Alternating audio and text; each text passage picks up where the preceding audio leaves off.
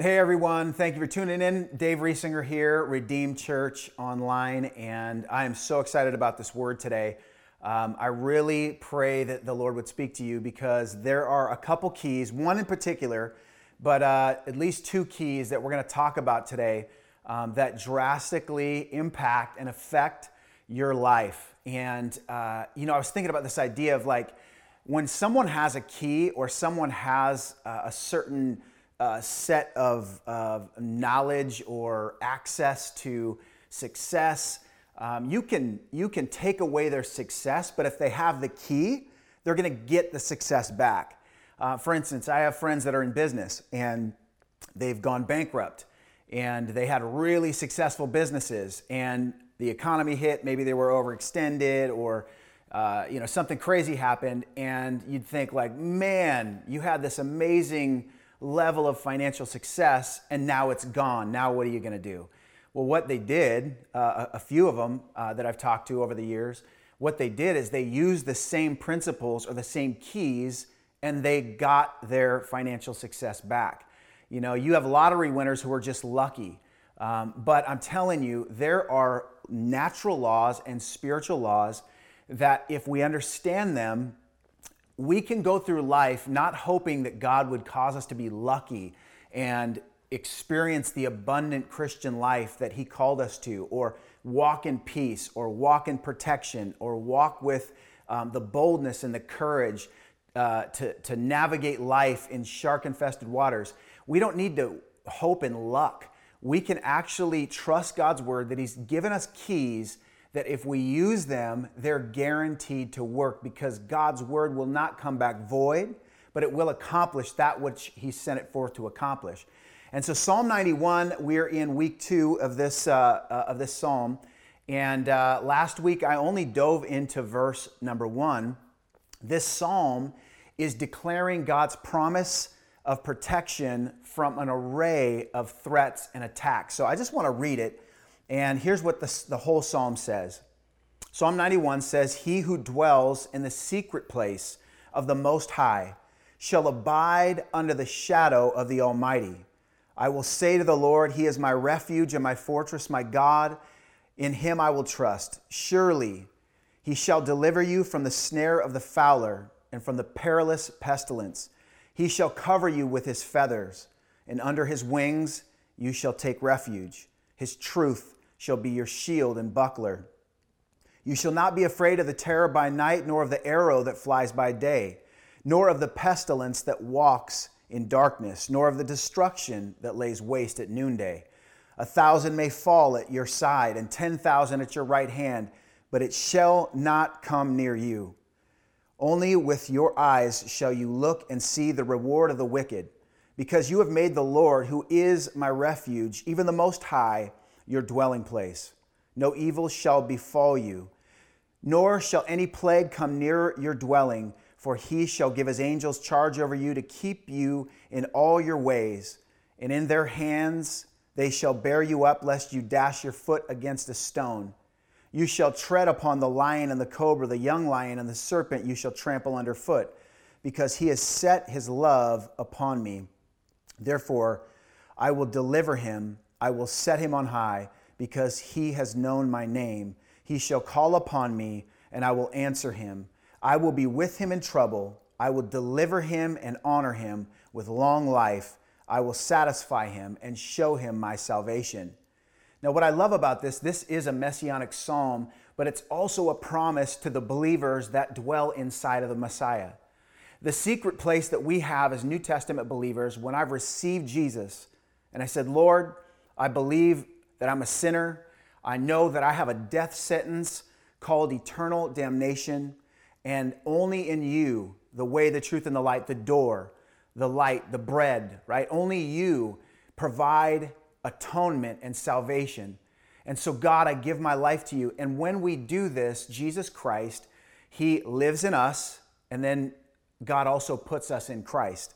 So, He is our dwelling place, but just because we're attached and we're saved and His blood covers us, the Lord is reminding us that there are levels of this attachment. Yes, we're secured for eternity when we've received Him, But while we're here on earth, our level of abiding in Him, our level of dwelling in the secret place and the shelter of the Most High, which is our relationship with Christ, it will determine the level of peace, many, many times levels of protection, the levels of victory that we have in our life. I could be saved going to heaven, but live far below the, the life that God has promised me.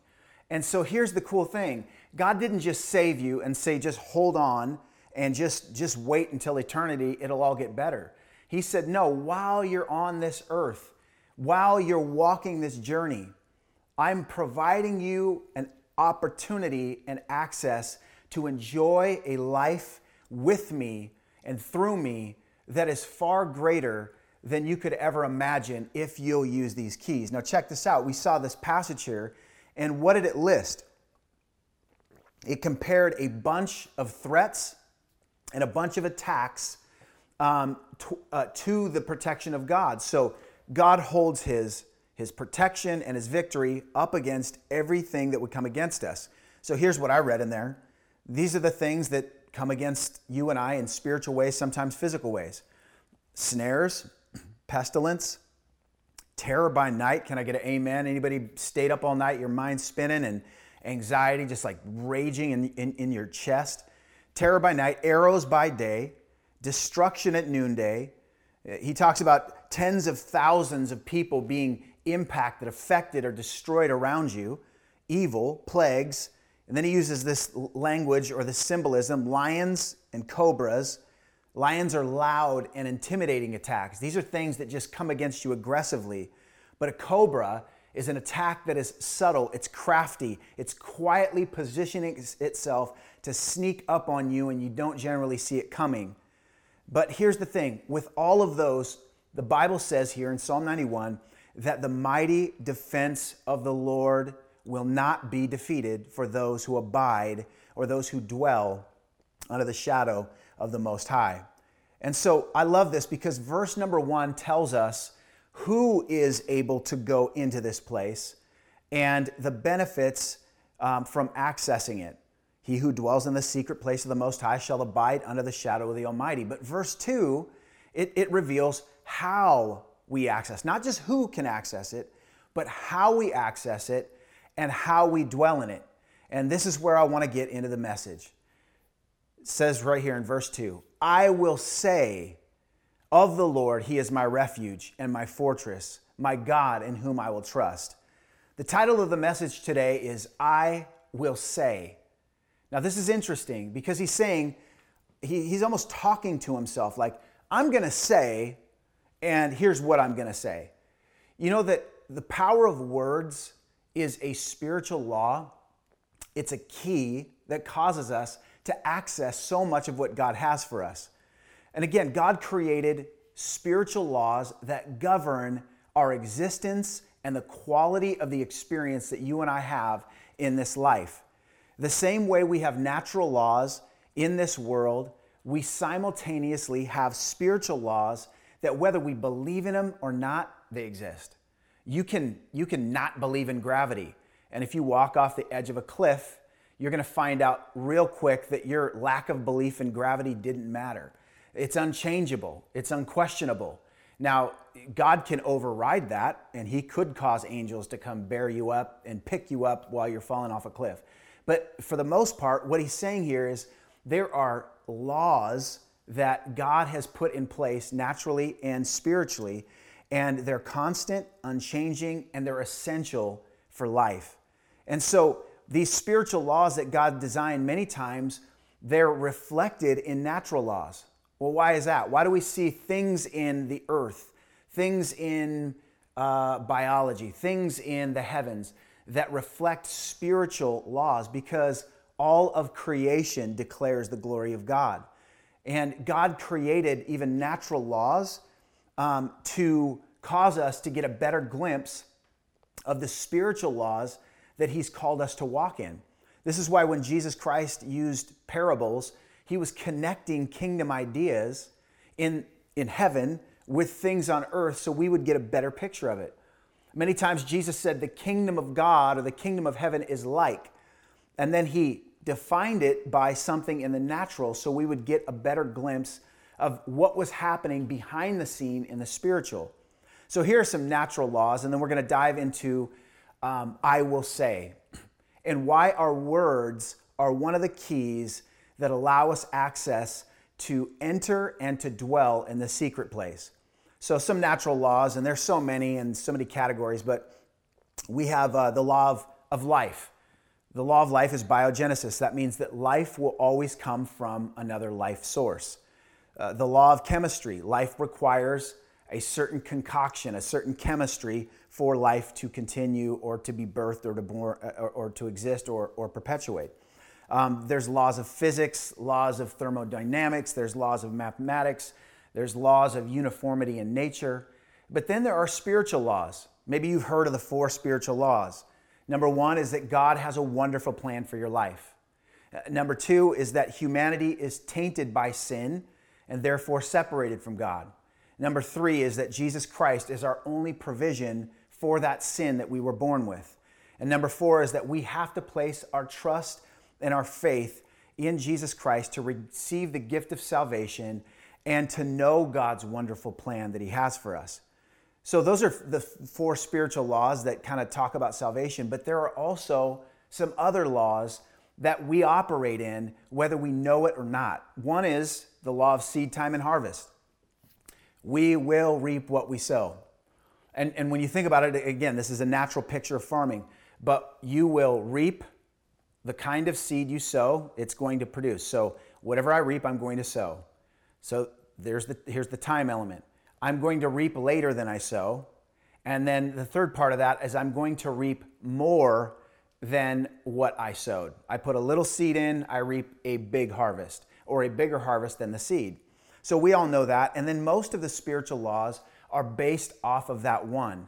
So we have, again, here's another one the law of transformation. If I want to change my life, the Bible says there's a spiritual law that if I want to change who I am ongoingly and I want to be a, a, a more mature, a more peaceful, a more loving person next year compared to what I am today, there's a law of transformation. And whatever I meditate on is going to transform my life. Be transformed by the renewing of your mind. So, the renewing of my mind will bring transformation into my life. That's a spiritual law. There's the law of fruitfulness. So, fruitfulness is, is the, uh, the production of the, the spiritual elements like love, joy, peace, kindness, gentleness, self control. If I want to be fruitful, there's a law, it's called the law of abiding, right? And or the law of fruitfulness. This means that it's not by my effort that I can produce spiritual fruit. It's by my level of attachment to Jesus Christ. The more I deeply root in God's heart, in His will, the more I pursue Him, um, that's my work, then He will add the fruitfulness to my life. That's a spiritual law. So spin your wheels and try harder and strive and work yourself uh, in, in, into exhaustion, and you will not be able to produce even the smallest piece of fruit spiritually. But if you fall deeper in love with Him, He will take care of that. That's a spiritual law. But the part that I want to hit on today is the law of the lips.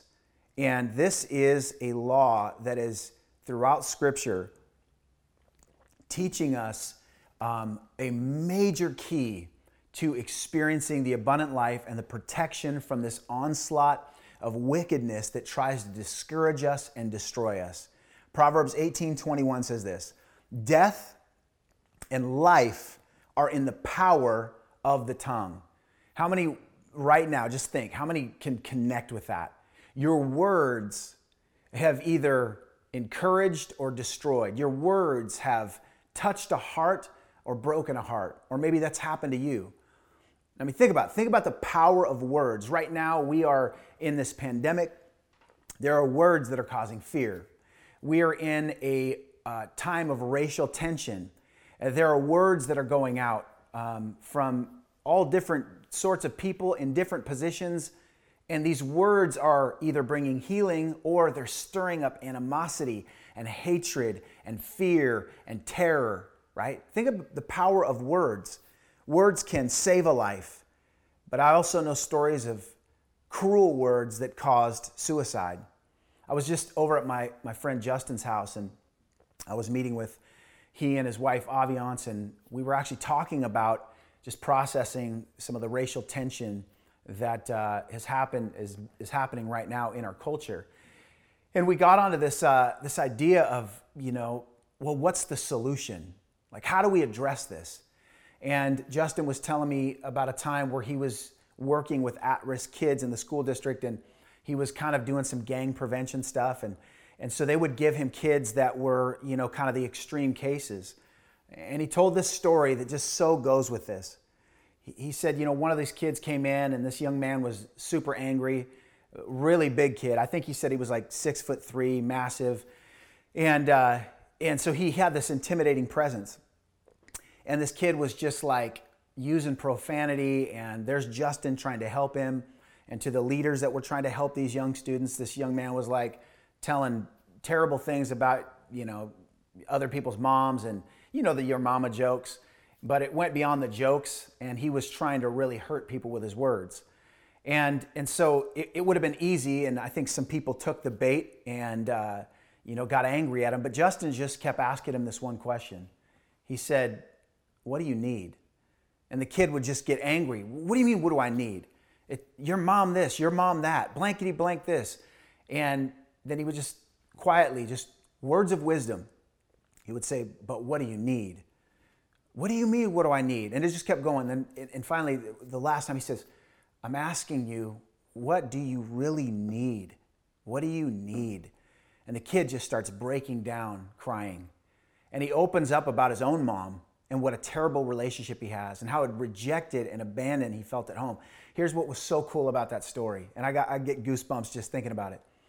That Justin's words, because they came from a kingdom place of truth and grace, those words became a refuge and a shelter and a place of healing for a young man who was literally experiencing the pain of being assaulted outside of shelter by hurtful words that were destroying his life. And those words destroying his life caused him to go out and try and destroy other people's lives. I was on an airplane just a few weeks ago and sat next to a young lady. Long story short, she uh, opens up about her life and her divorce, and then it gets into the shame and the condemnation that she's been experiencing. And she, uh, she's like, I don't know why I keep making these really bad decisions. And, and as I sat there, I felt the words, right, of God, those healing words, inviting her to come into the shelter and be free from the attacks of shame and condemnation. And I just started to speak, right, using words. I don't know this girl, I don't know her situation. I can't really do anything to fix it, but I started to tell her, I said, she, she had a belief in God and she had received Christ at some point in her life, but she says, I haven't been to church in a long time. And, uh, you know, it's, I, I, don't talk to God like I should. And I, I'm very distant from him. And I said, you know what? God is not looking at your mistakes and your sins. Yes, our sins grieve him. But here, here's the picture you have a heavenly Father who is calling you, his daughter, to come to his presence and receive his love. He wants to throw his arms around you and he wants to let you know that he cares about you and he loves you. And your mistakes are not so big that they will keep your heavenly Father from embracing you and healing you.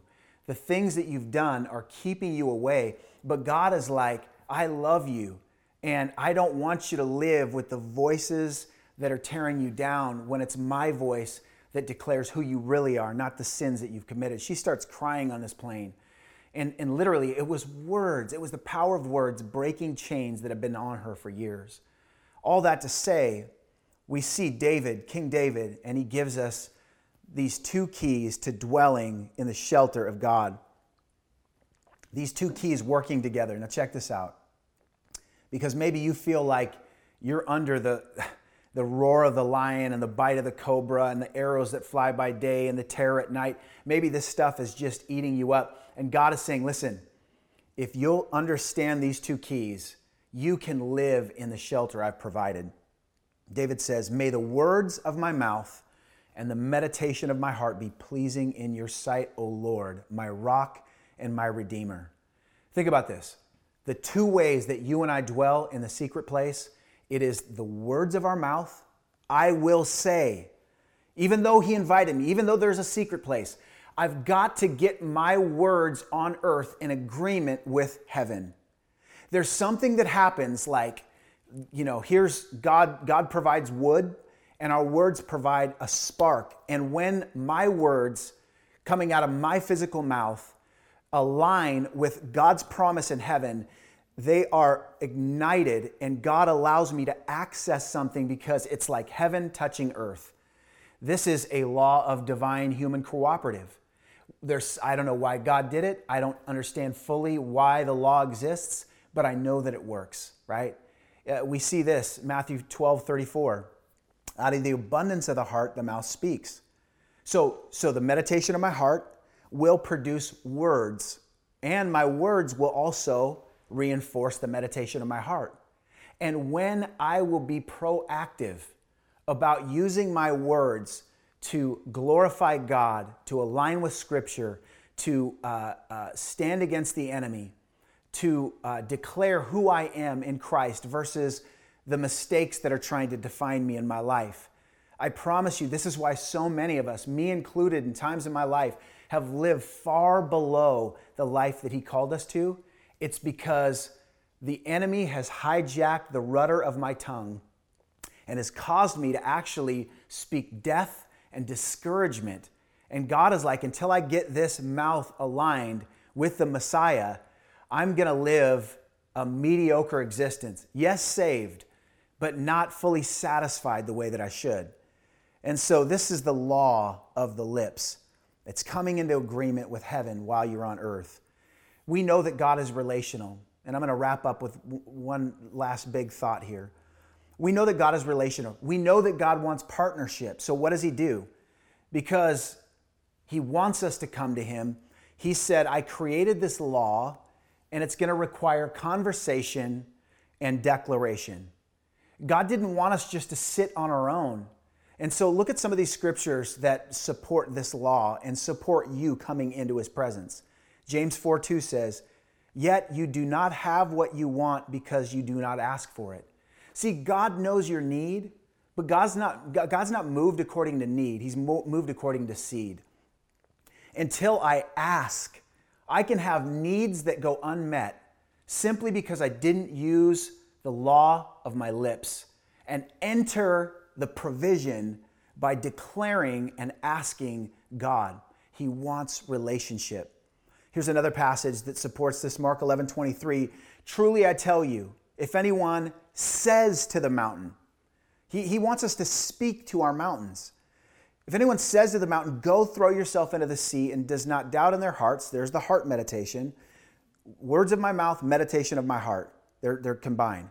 And does not doubt in their heart, but believes what they say will happen, it will be done for them. And then finally, we see this great picture of attack and shelter in Ephesians chapter 6. Um, if you get a chance, read this chapter. I'm not going to read it for the sake of time, I'll paraphrase.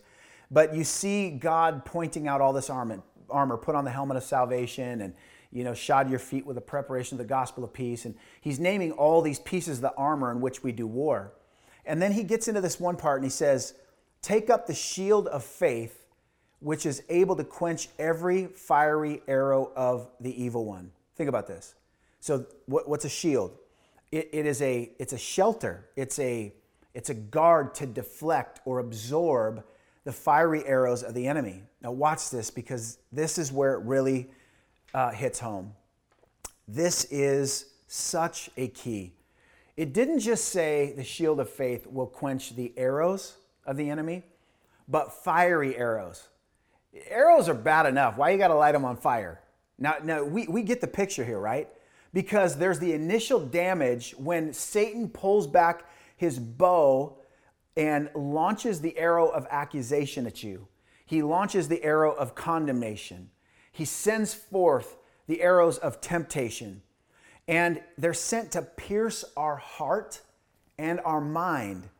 And after they pierce our heart and our mind, The goal then is not just to stick you with the pain of that condemnation or that guilt or that temptation, but it's actually then secondarily meant to, to inflame your life um, and destroy it by consuming us with a fire that is produced after we're stuck with that initial arrow of accusation. These are whispers, these are words that he uses. Now, how does this happen? Imagine, you know, I mean, there's so much offense right now, but somebody gets offended, and you have the choice to trust God with the shield of faith, to trust God and be sheltered in the secret place by refusing to take offense. But what happens? I take offense, and all of a sudden, I feel the sting of that arrow. But if I don't repent of taking the offense, and I don't renounce that offense, and I don't forgive the one who offended me, if that thing sits there, then we start to meditate on the arrow, don't we? We start to meditate on the pain it caused, and then we start to look at how deep that arrow went in us. And man, this is gonna be so difficult to get this arrow out of me. Why did they say this to me? Why did they do this to me? And we start to literally get consumed and infatuated and obsessed with the arrow, and it's still a flame. And all of a sudden, the flames of bitterness on the tip of that arrow, they start to rise up and they start to consume us. And now, what, what was just the prick of offense has now turned into the flames of bitterness. And now, out of our own mouth, we're like fire breathing dragons that are breathing out the bitterness. And sometimes we start to burn people that had nothing to do with the original offense. Why? Because there's life and death in the power of the tongue. And this is what God's calling us to. He says, I want you to use the shield of faith to quench those arrows, to guard against those arrows. Well, how does faith come? The Bible says faith comes by hearing and hearing by the word of God. Listen, if I want to protect myself against these things, then I must build up my faith or lift my faith by my mouth declaring the word of God. And when I use the law of the lips to come into agreement with Him, it's like raising a shield of faith and stepping into an incredible divine shelter. And then, of course, He says, Take up the sword of the Spirit, which is the Word of God. And so I love this because I will say that which God has said, because God's said is my sword, and trusting His said is my shield. So when fear comes, I will say, God has not given me a spirit of fear, but a power, love, and a sound mind.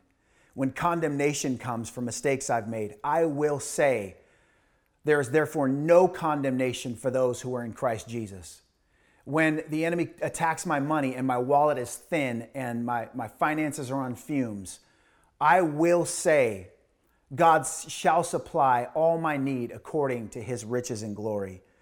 And like Isaiah, the prophet, who had a picture of God and he saw God, and when he saw God, his next reaction was to see how unclean his lips were. When you get a picture of the holiness of God, he points out this key and, and Isaiah says, I'm a man of unclean lips, and so are my people. And angel goes to the altar. He grabs this, this, uh, this coal with tongs and he touches his lips. And you know what's cool? When Isaiah's lips were touched in this vision, his whole self was made clean and he was free from the guilt. So I want to invite you today as we close. Use your mouth as a weapon against the enemy and an entrance into the secret place.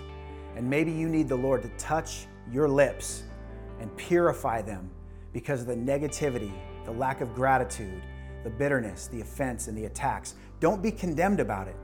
Be excited that the Lord pointed it out because the enemy was using that to keep you from God's best. Let me pray for you and then we're going to close. Father, we just come before you. We thank you that, God, there's no enemy and there's no attack that is so big that you can't stop it and you can't turn it back on the enemy. We thank you so much that God, you've pointed out the things in our heart and in our lives that are keeping you, keeping us from your best.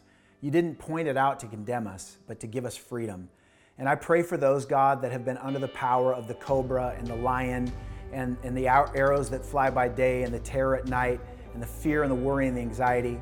And we declare in Jesus' name that, God, we are not slaves to, the, to these things, but we can be free when we come in alignment with your promises and our mouth declares the words of the Messiah. And so, in Jesus' name, would you heal our lips? Would you heal the meditation of our heart? And would you help us go on the offensive by using the law of the lips to enter the secret place and walk in victory? In Jesus' name, amen. Hey, thank you for joining. If this is an, an encouragement to you and you think it would be to somebody else, why don't you share this message uh, with someone? And if you want more information, you can go to redeem.church. Have a great week. God bless you. We love you.